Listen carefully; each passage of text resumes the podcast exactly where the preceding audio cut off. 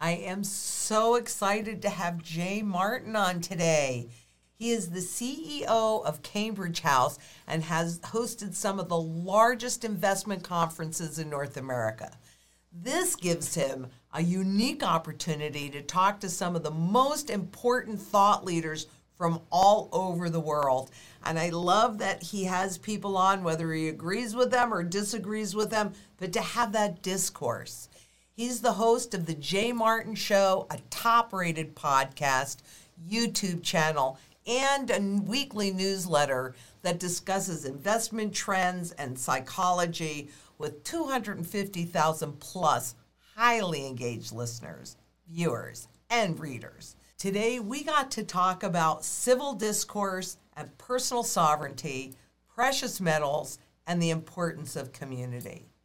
I know you're going to enjoy this interview. So without further ado, here it is.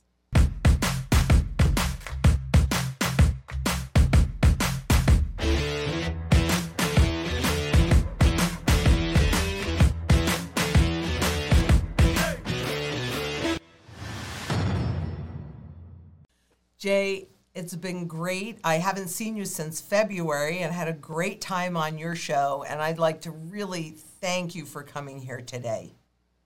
Yeah, it's my absolute pleasure, Lynette. I'm looking forward to chatting with you. Well, you know, you're very accomplished. And I'd like to start by asking what motivates you to have built the business that you've built and to do what you do?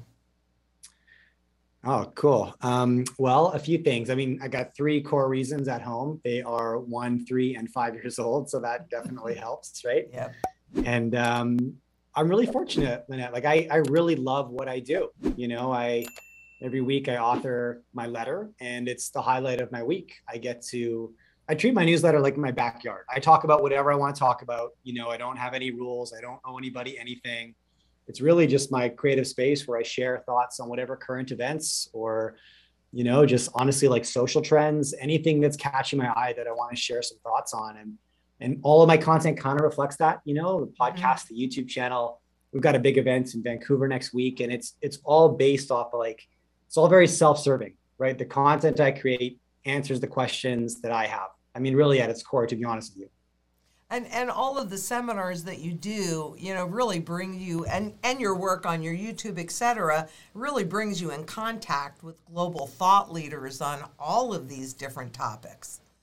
So it's the best. Yeah it's absolutely, absolutely the best. So i i wanted to ask you you did a recent tweet gold was under a thousand in 2008 when bear stearns collapsed. As the crisis matured gold fell to 700 you said that you couldn't remember what happened next. so I thought, let's talk about that because I do, re- I do remember that really, really well. Yeah. Well, yeah, I, I, felt like teasing the market a little bit this morning. I mean, you know, it's it's March, May 10th today, right? The sky is falling. Everything is falling. It's not bolted down. It's getting sold, right? Cash right. calls everywhere. And um, and you know, my favorite asset classes are where I gravitate towards in general, not just in times like this. I think we're actually, you know, very similar. I've learned a lot of of mm-hmm. how I uh, build my portfolio from yourself, Lynette, and a lot of your oh, peers, right? Thank you. Mm-hmm. Heavyweight precious metals for reasons like this.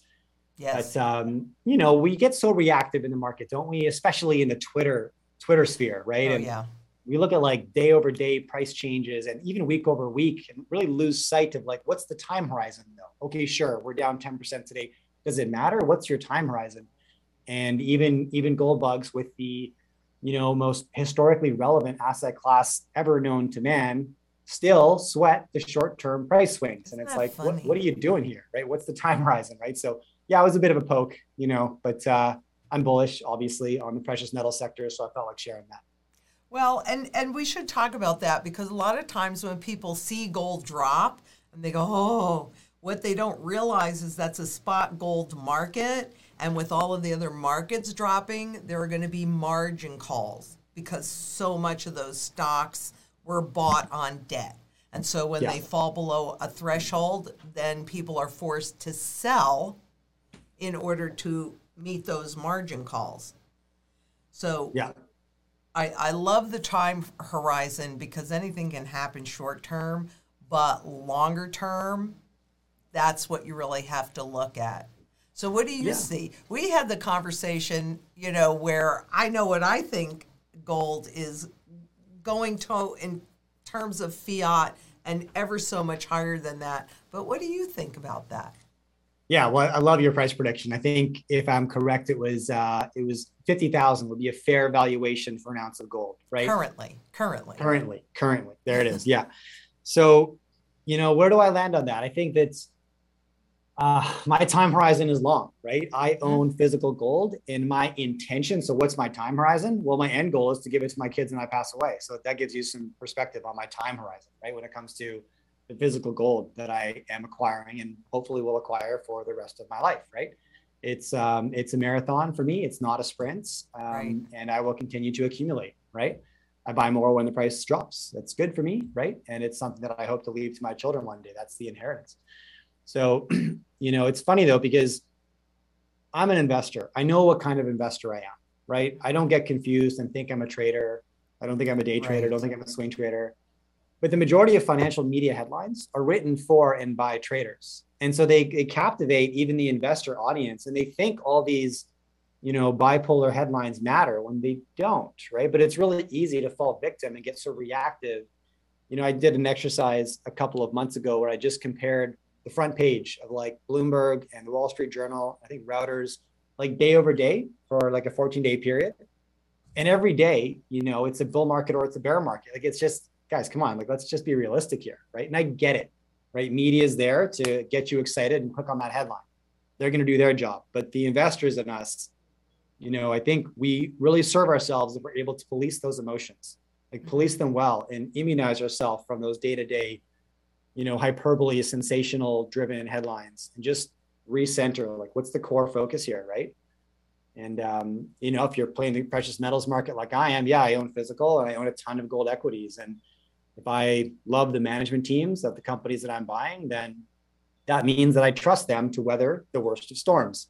And if I've made that decision correctly, then events like we're experiencing this week don't make me lose sleep because I put my money behind who I believe are the top performing entrepreneurs in the precious metals business. And I trust them to have the experience and expertise to surround themselves with other great individuals to weather these kind of storms and come out on top. And time and time again, that's proven correct. And you know that that is a really good strategy because what you've really done too between the physical and the intangible is you've created a truly diversified portfolio. And you know, Wall Street, I mean, we've been trained short-termism, right? I mean, you can't you can't hold your attention for 15 seconds. And yeah. so I think that we've really been taught to to focus on the short term because Wall Street makes more money if you keep trading. You know, 100%. 100%. And especially when so many in the world were given money during the, you know, pandemic pandemic. And yeah. so they were home and what did they do? They traded and now those trades seem to be unraveling because yeah. they weren't value based and they weren't long term. It was just all of this short termism. Yeah, and that's really systemic, isn't it? Through our culture, whether you're looking at the media platforms that captivate us, you know, it, it's swipe culture, right? It's like I want it now. It's on-demand culture. I also want to be rich today, by the way. You know what I mean? And and so how can I do that? Well, I have to catch the right trade, right? Right. Traders always get wiped out, right? It's it is like maybe 0.01% that outperform the market over time. It's very, very small. And uh, and you know their names, right? So that's why I tell people before you start allocating cash to the market, the first step should be how much time do you have to invest in being an investor? Because right. if you have a nine to five or you run a small business, you got a family, all this stuff, like how much time do you actually have to focus on your portfolio? Because if it's two hours a day, don't try to day trade. First of all, my advice, never try to day trade. But if you want to, like it's a full-time gig and you have to really apply yourself and, and be, you know, there's a lot know, so learn it's a lot to learn, right? I have about two hours a day. That's it for my portfolio. And then my day runs away, right? I run a small business. I got, you know, 100 things going on. The early morning though, or that's my sacred market time. And I can look at the decisions I've made, you know, feel good about where I'm at, look for opportunities, all this stuff, you know, cover some headlines, but but after that, I'm away. And so as a consequence, I'm in positions for you know six months at minimum, five years is not unusual.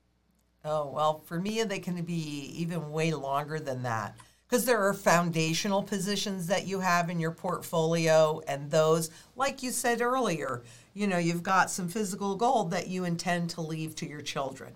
That's yeah. a very long term time horizon and so appropriate because physical gold is one of the legs of dynastic wealth.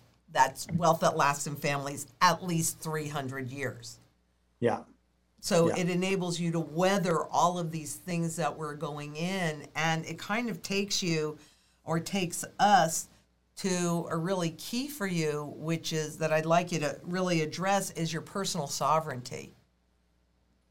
Sure. I mean, you know, that's the it's the the core purpose behind all the content I create. It it it, it is what drives my portfolio and honestly what we call you know our our epic family blueprint that my wife and I have created for you know our kids and our our parenting mission, right? And I guess it's it's an understanding that nobody has your back, and that's a good thing because it puts you in the mm-hmm. driver's seat, mm-hmm. as long as you're willing to put the work in, right? But you have to take care of yourself and this expands beyond wealth, by the way. We could talk about my portfolio. Mm-hmm. I included the my, my refrigerator, my pantry, right? The food that's in there, right? We're not trusting what the FDA says. And that's not to say they're crooks. It's just it's managing it too. yeah, we can talk about that. yeah, we can talk about uh, yeah. that. It's it's an unrealistic expectation to think any governing body could have all of our best interest in mind when it comes to food, water, wealth, health. It doesn't matter, right? It's unrealistic. So don't don't think that that's going to be the case. It's the fool's game, right? You've got to take control. You're you're you're alone here, right? That's great news because it puts you in the driver's seat. So when it comes to wealth, I mean, that's why for me it starts with gold and silver because what that does for me, Lynette, is like it gives me confidence, right? Financial confidence. The same as, you know, I train martial arts. I'm not an aggressive person. I never go, I've never been the kind to go pick a fight, but I like knowing that I'm good in a crisis, mm-hmm. if ever it should happen right? I just like having that confidence. I think clear, right? It's that abundant mindset. You know, I'm, I'm yes. more proactive. I'm nicer to people, right? I'm more patient, all this stuff. If I just feel comfortable, like I'm good. They're being an idiot, doesn't matter. I'm good. I know I'm good, right? And I want to feel that way about my bank account. And that starts with that historic store of value, which is gold and silver. It's that, you know, it's that FU money, so to speak. It's that that confidence that just like sits that. there and it's like, I know I'm good, right? That chaos might happen out there, idiots over there, but I'm good. I'm good. And I know I'm good, right? And and from there, you can make far better decisions, right? Thinking long term, not thinking reactive, not responding to whatever happened today, because you know, like let everybody else get busy, right? It's right. it's not like that for me. Yeah. Exactly. You don't have to worry about the gold in your portfolio. It's never going to go to zero because it's got the broadest base of buyer. And that, that's something that I try and explain to people, and you don't hear heard enough, in my opinion. But when you're looking at fiat money and fiat money assets, which are government based monies and government that debt based assets, you know, historically they always go to zero 100% of the time. So, you know, I'm not insane. Well, some might think I'm a little insane, but generally speaking, you know, I'm not going to do the same thing and expect different results. And right. that kind of seems to be a lot of what's going on. Yeah. Yeah, it's it's any student of history. I don't understand how you could be any student of history and not put some gold in a in a it's somewhere. You know what I mean? And um, you know, recently and maybe you can relate to this. I have a lot of friends who don't understand why I would own physical gold. Like what's the point, right? This is this is an archaic rock. It, it served a purpose at one time, but that time has passed, right? And it's like, well, what the what are you talking about, right? Like this is uh it, it's I don't I don't understand how you can study study any market cycles, any currency cycles, the rise and fall of any empires, right? And and not want to have that steadfast and it's the insurance policy. Like I don't, to be honest with you, Lynette, is gold going to hit fifty thousand in my lifetime? It'd be lovely, but I don't know. And if it doesn't, it honestly doesn't matter. That's the way I approach it, right? Because what I buy with the gold is that psychological benefit, right? It's that that confidence, that sovereign mindset. Exactly. And that's worth every penny. honestly, it could go to a trillion dollars. But when it goes to the 50,000, when it goes to a trillion, it's because there's absolutely zero value in the currency in the barter. But here's the beauty part about it. You know, originally in my strategy, I love that you have a strategy and um, that you bring your wife and your kids into that strategy. I mean, I think that's critical. But, you know, I used to think that when we get to the other side of this, and there's a component of gold in the new currency to generate confidence in the currency again, because that's what always happens, that I would convert a lot of my holdings into the new currency. But as we're going to CBDCs, central bank digital currencies, I kind of feel differently about that. What do you what's sure. your opinion on CBDCs? Let's talk about that a little bit. I, I think I think we're likely to end up in a scenario where that's the unit of transaction. Mm-hmm. And you'd be a fool to think it's a store of wealth. But if you want to engage yeah. in, you know, day-to-day commerce at your, you know, go out for dinner, whatever, hit the grocery store, you're going to use whatever currency that economy supports, right? Whatever country you're in, whatever that is. And you may have to exchange your wealth for that currency. But I would be very, very careful. The same as I own cryptocurrency. I don't I don't store wealth there, right? Like mm-hmm. I I've speculated in that market because like anybody, I watch the market activity and decided I wanted a horse in that race. You know what I mean? But mm-hmm.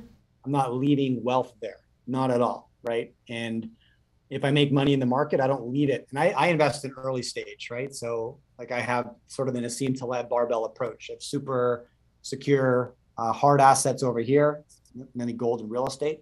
And over here, I like the early stage equities, and that's the precious metals explorers, developers, and miners.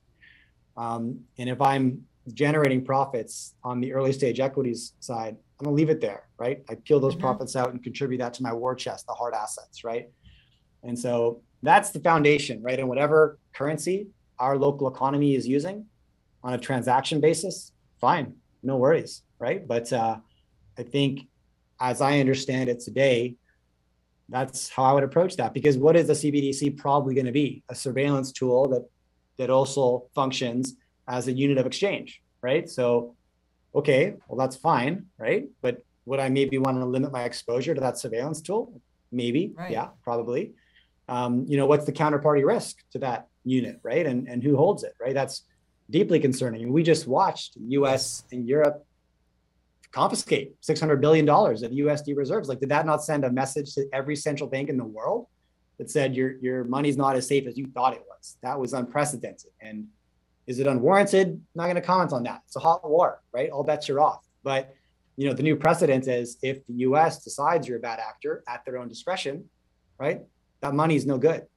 It's just, you know what I mean? And I don't think you and I are any different, to be honest with you. No, well, Canada just did something similar to that not that long ago with the trucker strike. You're absolutely right. And that is like, that is horrifying because yeah, it is. You know, they they could do some deep dives and maybe uncover some nefarious actors and all this stuff. But what about the the 18 year old who's a bit rebellious, like we all were, who decided that's a cause I want to get behind, and they sent a hundred bucks, you know, as a donation. Their account got frozen, and now they're they're on a list, right? And they were just growing up. They were just caught up, you know, and it's and and they've been bundled and labeled and punished, and it's horrifying, right? That's that's a very strong message that everybody should be paying attention to. Exactly. So it's easy for to look at and go, that's at the country level. Oh, that couldn't happen, but you know, Canada is such a close neighbor to America, the U.S. rather, and yeah. you know, and we just saw it on an individual level, and it, it's kind of hard to get a lot of uh, data. Have they say that those accounts have been unfrozen, but I'm also hearing that a lot of it has not worked back through the system for um, that the people have access to their and, and and just as importantly, like we tend to look at those as static events, right? Oh, that's something that happened on that day. It's it's always a precedent, right? It's always part of a trajectory. So what direction is that trajectory moving? Because next time point. it's going to require less of an event, right? Once precedent set, same as as US yes. and, Europe confiscating that 600 billion. I was just like it's always it's hardest the first time. The first easier time, the right. second time. And QE. Right? right? That was the first time that they started doing that. That was the hardest yeah. time. Now it's it's become a normal monetary policy tool, except it doesn't work. Yeah, yeah. We make the mistake of, of, of asking like what just happened instead of what's going to happen next, right? right? Like what is this the stepping stone to? Because it's always a stepping stone to something, right? What is it a stepping stone to? This first action that we're watching right now, right? What what doors do it does it open? So what what do you think it's a stepping stone to?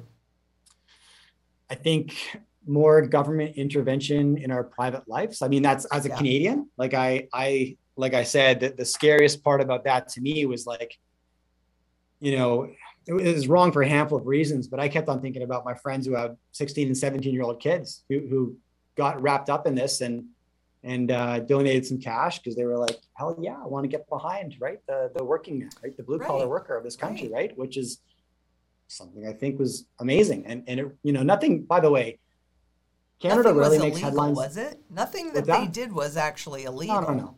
No, of course not. No, yeah. no, no, no. Um, but uh, yeah, it'll be it'll be interesting to watch how this folds, how, how it plays out. I mean, I've never seen Canada become so united, simultaneously divided, but like it was one of the most unifying events um, that I've witnessed as a Canadian in the last 30 plus years.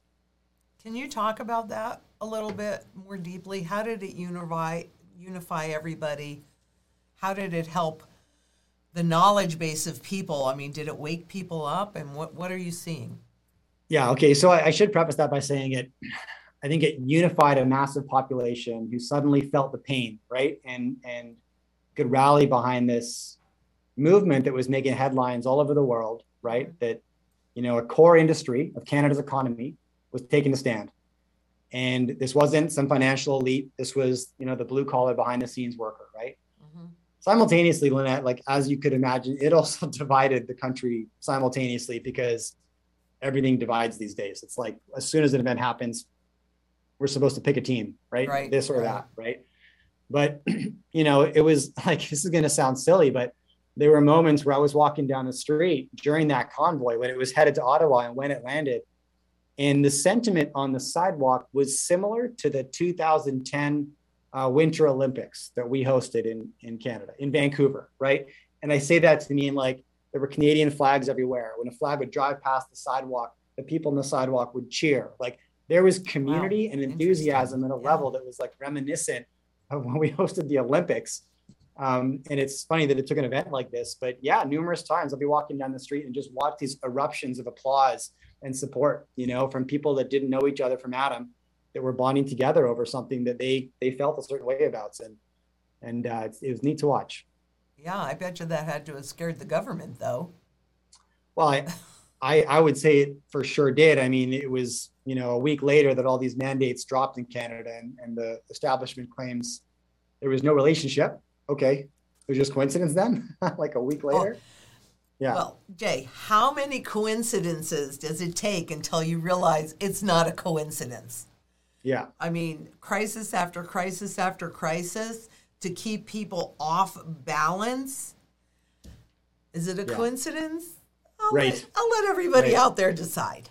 Yeah. You know, I know what I think. I don't think there's that many coincidences, but it goes back to your personal sovereignty, doesn't it?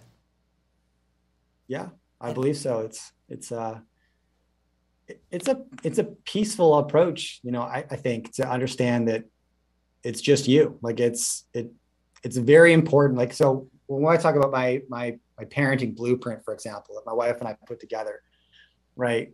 We talk about like what are the core values. If we succeed as parents, what are the values that our kids have that we've instilled upon them? And you know, creativity is number one. It's an asset that'll thrive in any economy situation, right? Confidence, because without confidence, you may never put that creativity into the world. Number three is resilience. Resilience, as it means, as it as we translate it, is the relationship between hard work and reward, right? How do you understand suffering with purpose, right? The importance of doing hard things. And and so we landed on resilience for that. And then, you know, my the fourth would be would be giving back, right? Paying it forward if we've been fortunate enough to succeed in this life. But you know, all of that, I think it, I hope, we hope it sets you up, right, to carve your own path without any reliance or independence. Because if, if you're running a surplus, if you succeed financially, then then you can give back to whoever you want to, right? If you're running a deficit and you're dependent, you don't have a choice. You know what I mean? Right. And um, yeah. Well, those are great core values, and I really admired you before, but after hearing this, I admire you so much more because it's not just for your children, but it's also for all of us. And I, I uh, uh if you were here, you would know this. But creativity to me is the key as well because it's the it enables you to solve any problem. There are no problems. There are just opportunities to come up with another solution so that you keep going. And we're facing something that is really massive because well, I don't know um, how you feel about it. So you can, you know, you, you can, you don't always have to agree with me right? Sure. But sure. there's not one doubt in my mind. And also, it's out there all the time. I've been talking about a reset since 2009 when Christine Lagarde had a Bloomberg interview. It's probably a half an hour interview, and she probably used the word reset. We have to reset this, we have to reset that at least 27 times, and they've subsequently taken it down. But um, you know, really, I think it's critical for us to to be creative because we've got these problems that are not going to go away because there's an agenda to drive us into a big enough crisis so that they can push this next thing down our throats and remain in power, right? But that also takes us to I think another very important core value that you mentioned too, and that's the community part and the paying it forward. And I'd like you to expound on that because I know that you're part of a very, or you support a very important cause, and it's even bigger than that. So I'm going to let you talk about it though. Oh, that's cool. Um, you're referring to zero ceiling, I believe. I am.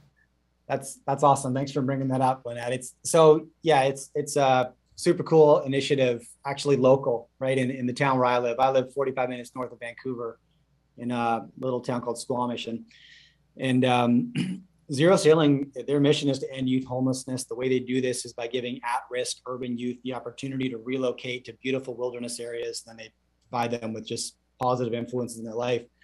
Um, you know, I'm really fortunate, Lynette, and that I get to connect with people like you. I get to connect with all the keynote speakers at my conferences, mm-hmm. all the guests on my podcast you know, a common thread that I pick up on all the successful individuals that I get the honor of speaking to is that they want to pay it forward, right? Mm-hmm. They recognize that they were mentored or they were counseled or advised or had a positive influence somewhere along the way.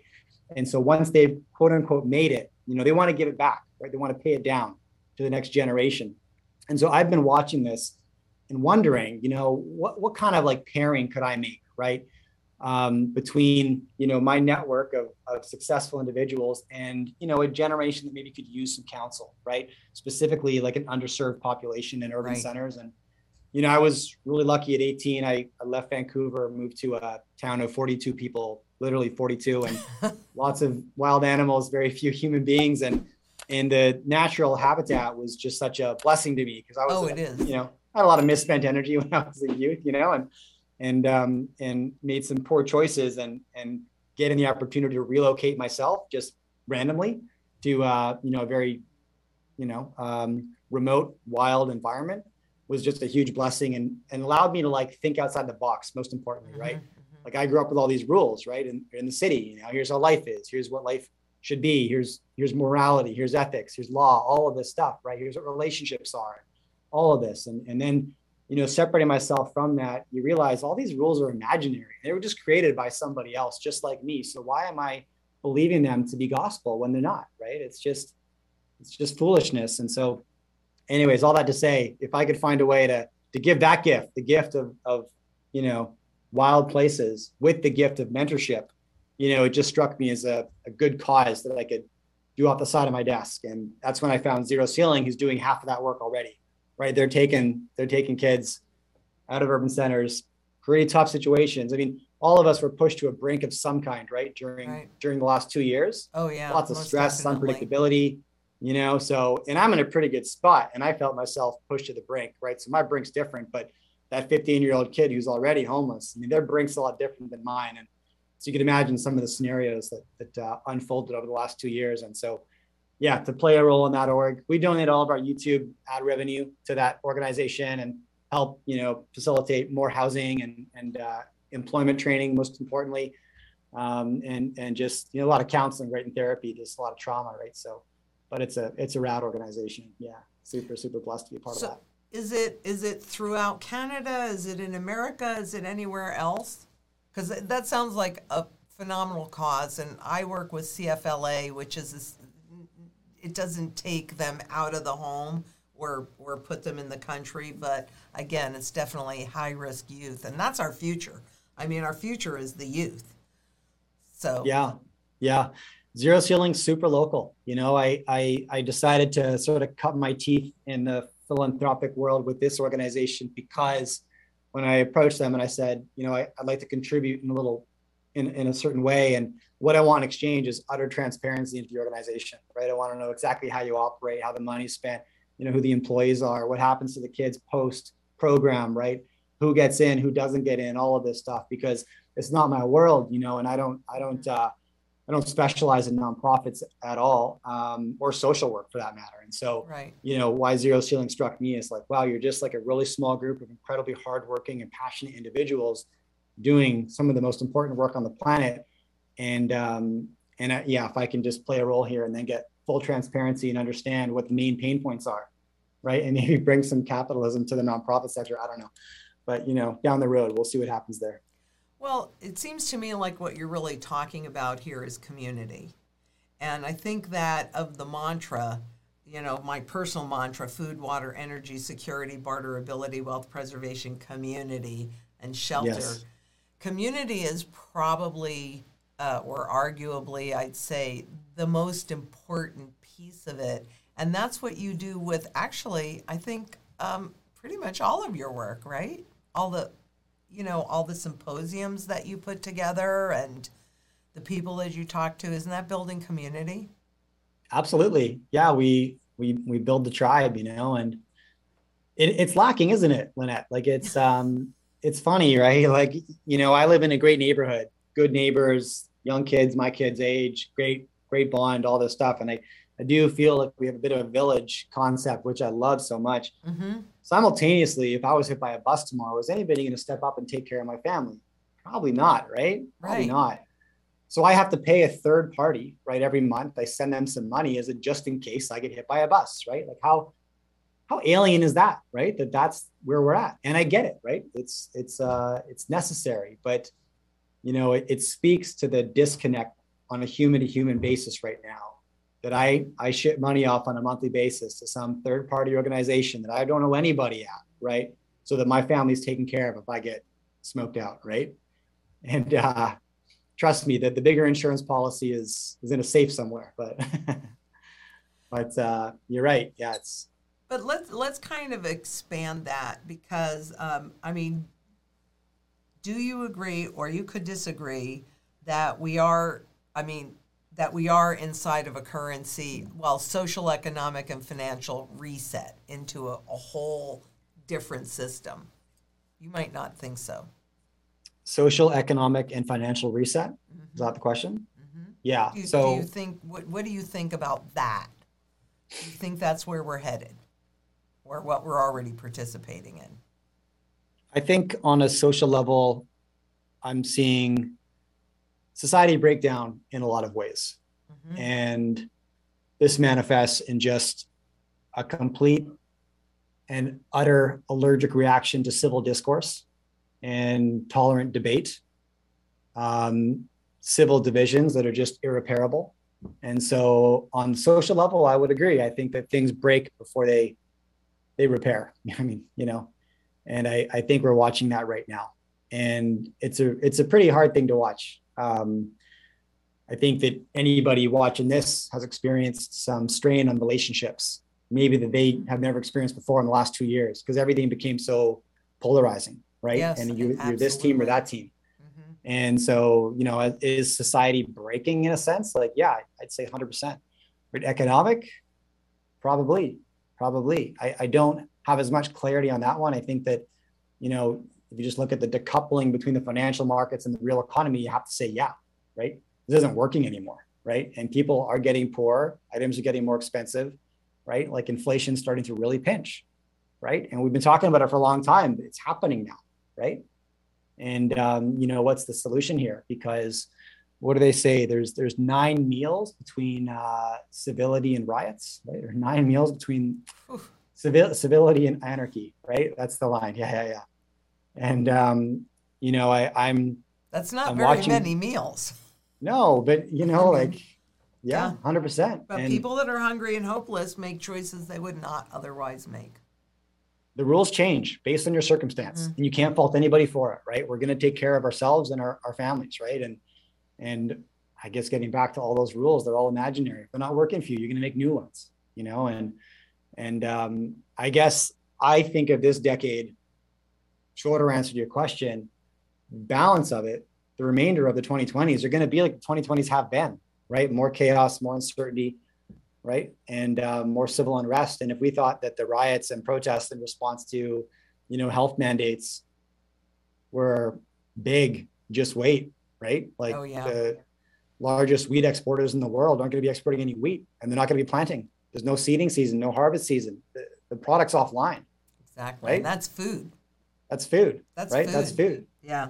I mean, we're just we're just getting into it. I believe. I don't yeah. enjoy saying that, and I hope I'm wrong. I just don't. I don't see it any other way. Right? We're removing the product from the the world global market. Yeah, and uh, you know we've been taught. I mean, it used to be people used to have victory gardens, and that's how they fed themselves. And I think we all need to have victory gardens again. Um, and that goes back to community so people can come together. But the food is, it's always, too, the single biggest issue as we go through these transitions. But now, it, essentially, the food supply is being cut off for most people. I mean, this is why I started, you know, my urban farm was because yeah. I knew that food was the single biggest issue for people as we go through these transitions. And um, I'll tell you what, in in March and April of 2020 in the last couple of years, I've been so thankful that I had planted all of these gardens. And I'm not a gardener. I don't pretend to be. I am I am a gentleman farmer because I have other right. people that do the physical labor, but yeah. I understood the importance of it. And I yeah. I don't know how many people exactly that I can feed, but I can feed a whole lot more than than just me mm. or me and my family. You know, so yeah, the the social fiber of the world is really shifting right now and has been. Well, and we take a lot of things for granted, right? Yeah, don't we? You know, maybe it's unrealistic that in the Pacific Northwest I have ripe bananas 12 months of the year maybe that's not a realistic expectation. And I think a lot of these systems are being reset, right? To your point. Yes, exactly. So what you're talking about is eating with the seasons, right? You grow it. That's that's actually um, I can't say that I do that 100%, but I could do it 100%. I would say that I probably do that about 85 to 90%. And I really uh, yeah, well, you know, ah, when is the time to do something? It's before you need it. It's called yeah. preparation. Yeah. yeah. you know, and the worst thing that happens if you get fully prepared food, water, energy, security, barterability, wealth preservation, community, and shelter that's what you need no matter what's going on to have a reasonable standard of living as we go through this whole shift. You know, I mean, I'll tell you the truth and I'd like to know your opinion of this, but the World Economic Forum and everything that they're standing for and trying to push down our throats, um, yeah, that's a little troubling to me. Right. Yeah. You will own nothing and be happy. What do you think about that? Yeah, yeah. I mean, I I'm I'm trying to understand that concept. To be honest, Lynette, the whole, I guess, idea of uh, modern monetary theory, right, and what this means, and and what it means in terms of like ownership over money, right? Which I think is kind of at the core of it as I'm beginning to understand this. I find it very complex and just foreign, philosophically different from how we think about transaction value and everything. But you know that's that's kind of at the core of it right you're almost relinquishing your control and your ownership oh. over money and units of exchange entirely. And and you know and everything. I mean if you buy your own house and you ultimately pay it off well in victorian times they always had the newel post from the uh, stairway was hollow. And the part on the top could come off. And when the mortgage was paid off they had a huge party and they buried that mortgage the paid mm. off mortgage inside of that newel post and then they glued the top back on Huh. And so then that, that house could be passed down from generation to generation to generation. And so you had no mortgage. And I can tell you in the neighborhood, because it's an old neighborhood that I live in for Phoenix, not for many other parts of the world. But like yeah, this yeah. neighbor was neighborhood was basically built in the 20s and 30s, or mostly built. Uh, there are people in this neighborhood that have inherited this property from from their grandparents, their parents, and now so there's three or more mm. generations that have lived in that house. Okay, if you're a perpetual renter, who gets to choose what that rent is? And I think what they're really taking us back to are feudal times, where you just had one big landlord and that person owned everything and then everybody else worked for that person. So mm. I think we're coming full circle. That's what I see, and that I think is what it's about. You will own nothing, but somebody owns everything. Yeah. Yeah, yeah, yeah. And and the path between this and that is this, I guess, forward march to just a wider wealth gap, yes. wider spread poverty, yes. through inflation, essentially, right? You get people in a vulnerable enough state. You can do anything if your promise in return is we'll support you and provide for you, right? Right. And this is in your best interest. This is the path towards stability, right? Stability is Who's a core stability? human need. What's that? Whose stability? Well, yeah, I think it's uh it's going to be the PR message, right? It, that is exactly the PR. I mean, what do you want to own something for? Oh, it's a pain in the neck when you want to sell it and you have to yeah. keep it up. And hey, if you're renting, you can move whenever you want. Look at all of this freedom. Don't yeah. own anything, own the experience, except somebody owns everything. Yeah. Which is like, I mean, it's just this massive push for me to double down on the sovereign mindset strategy because voila. i just get back to like mental health right? You i operate better. I make better decisions. I'm a kinder person if i have options right? If i have exactly. options you know what i mean? And how do you retain optionality right? Well number of ways but you need some some wealth off the grid right? Something yep. you own right there. Yeah no exactly. counterparty risk and no what that really risk, means. Yeah. Can you explain counterparty risk? Because I do get that question often enough. Um, and I would like your explanation of what is counterparty risk? Well, it's whoever's holding the other side of the trade. That's how I would explain it, right? And so, you know, there's zero counterpart, counterparty risk with an ounce of gold because that ounce of gold sits in Lynette's desk. No one else has any claim to it you can put it in your pocket, take it wherever you want, right? Exactly. And it's your property, right? And um, you know, there aren't very many alternative assets that retain that. I suppose you could make the argument about real estate, but I think through you couldn't, I suppose, just do basic taxation policy and exactly. And um, you know and what you is can't truly put a house in your pocket. Yeah, hundred percent. A yeah. big. Yeah yeah, yeah, yeah. It's um, how do how do you explain Lynette when somebody with zero expertise in the gold market and they don't understand, right? If you if you've never experienced anything but the last 15 20 years like there's it's hard to understand the utility of owning gold right and do you have a simple simple lesson or a simple experience or a simple event that you point people to to say you don't understand gold, consider this, right? Is there I, you know, I really, I come back to this all the time because I hear so few people ever talk about it, and it does go back to the utility of this asset because it's used in jewelry making, it's used in the financial system, it's used in in in um, manufacturing, it's used in electronics, it's used in food, it's used in every single area of the global economy. You hold it, you own it outright, but it has the broadest base of functionality and the broadest base of demand. Mm. Tell me of anything that you know that can claim that. Yeah, not nearly with as much diverse utility, right? To your point about just yeah, storage, transportation, et cetera. Zero counterparty, meaning there's no other party with their fingers on that asset. There's no other party that can manipulate that asset, tax that asset, modify the price of that asset, the value, I should say, of that asset.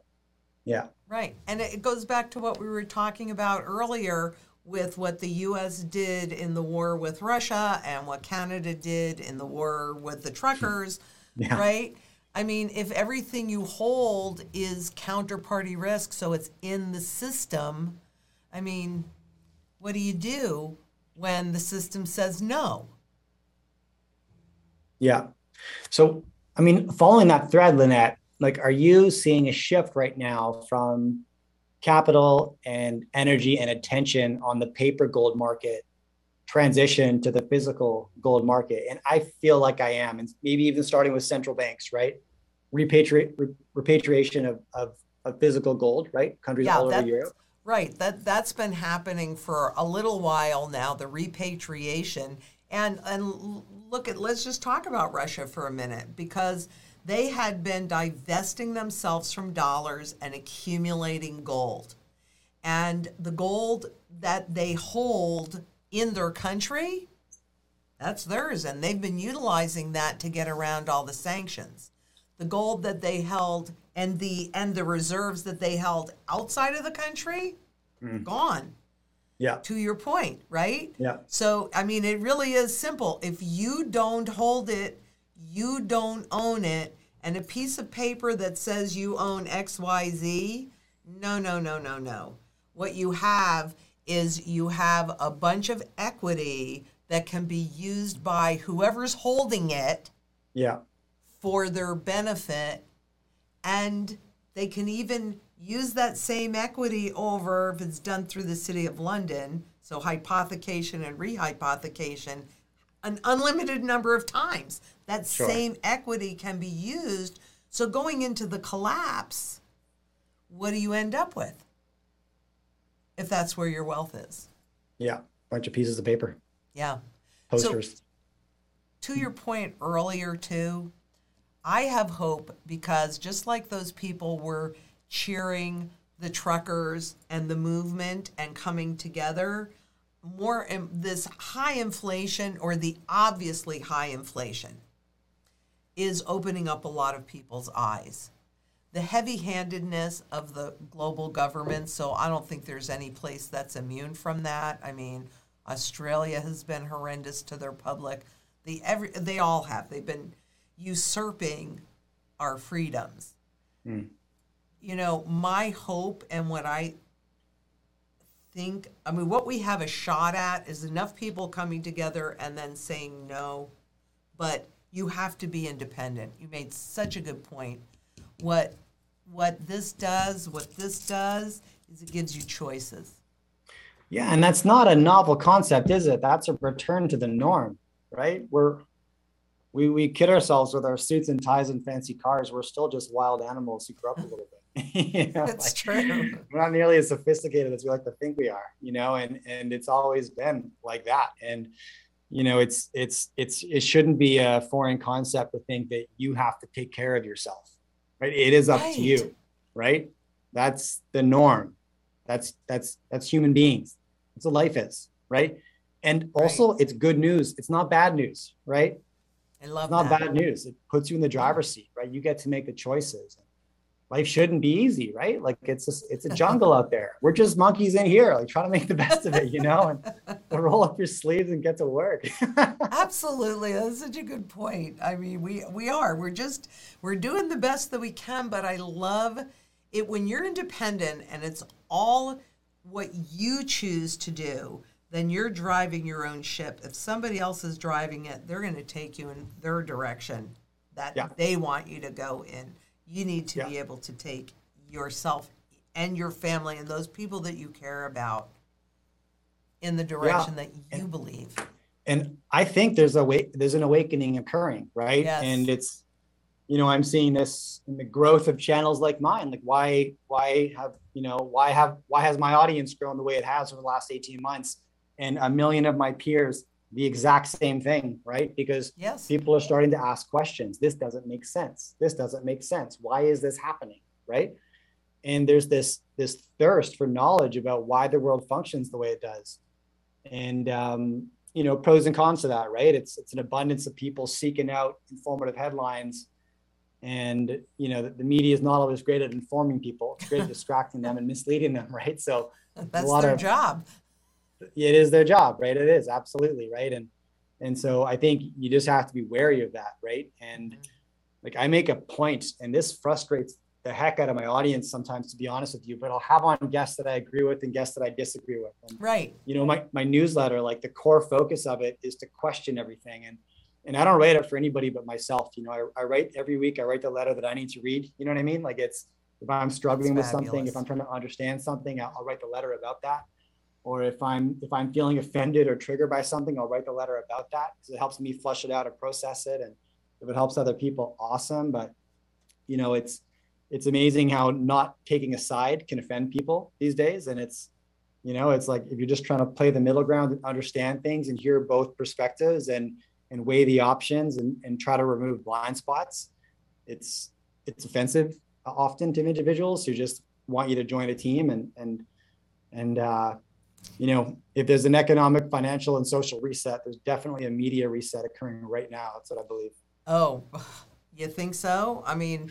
you know, we're, we're supposed to be have freedom of speech, but um, yeah, there's not a lot of that that's happening, and we've even been put in a position where we have to self. I, I can. I don't know about you, but for me, unfortunately, there are some things that I definitely do self censor. I would 100%. like to, Yeah. yeah you know, I mean, if I want to stay on air and be of value, then there are some things I just can't really talk about. Yeah, absolutely. Absolutely. Yeah, we have a, a pre huddle on our YouTube uh, interviews, certain buzzwords you just can't say. You know? Exactly. And uh, That's horrible. That that really is. game. Yeah. We we've covered a lot of ground. I could keep going on and on. Mm-hmm. But is there anything that you feel we need to discuss here that the viewers need to be paying attention to? I know you have the event coming up, so I'd really like you to talk about that as well. certainly, yeah, I can start with that. Thank you, by the way, and thanks for that. It's it's and all be the links are below, so for anybody that Okay. it's coming up really quickly though. next week. Yeah, Tuesday and Wednesday. It's the Vancouver Resource Investment Conference, and this is like everything I do. It's it's built to answer the questions that I have on that, and so Love it. you know, individuals joining me on stage are we've got the former Prime Minister of Canada, the 22nd Prime Minister of Canada, Stephen Harper, um, the 63rd President of Mexico, Felipe Calderon. Both of whom, the reason I wanted those two is they managed their countries through the 2008 financial crisis, the last time the whole world was wondering what's the future of the US dollar, right? And so they were having those conversations with George Bush at that time. And, you know, Excellent. love or hate our politicians, they have unique perspectives on what's occurring. And any leader of a G7 or G20 nation is going to have unique perspectives. So, you know, squaring off with those two individuals is going to be a ton of fun. Um, a handful of, you know, the the macro thought leaders that I really lean on, and a handful that I don't, that I disagree with, right? Both from the inflation and deflation camps, right? Strong dollar, weak dollar camps, and you know, my ambition with this event is to provide as much perspective, as many strategies as possible, so that our audience can leave with just a, an abundance of ideas and then take from that which works which works for them right because it's everyone's got a different risk tolerance investable capital time horizon there's no template copy and paste strategy it just doesn't exist so hear as many perspectives as possible. And uh, and then 230 junior mining companies on the floor. So if you're looking at that market as as I am, you know, it's a great place to. Meet the CEOs before you let them have an adventure with your cash. You should always meet the management teams behind those small companies. And um, otherwise, I'm at the Jay Martin Show, YouTube, podcast. Um, I publish everything there. Publish my weekly newsletter. Again, it's the favorite thing that I do. And I just share thoughts on whatever's catching my attention. Well, I think we're really lucky that you're participating in this. And I mean, this is a big collective we. I have a lot of respect and admiration for you, Jay. I really. I really appreciate that, Lynette. It's a two way street. Super grateful for this opportunity. Thank you so much. And thank you so much for being here. And to all of the links are below. So if you can get to Vancouver on Tuesday, Wednesday, you should do it. Tuesday, Wednesday, right? Yeah, May 17th and 18th. That's perfect. And until next we meet, please be safe out there. Bye bye. Bye bye.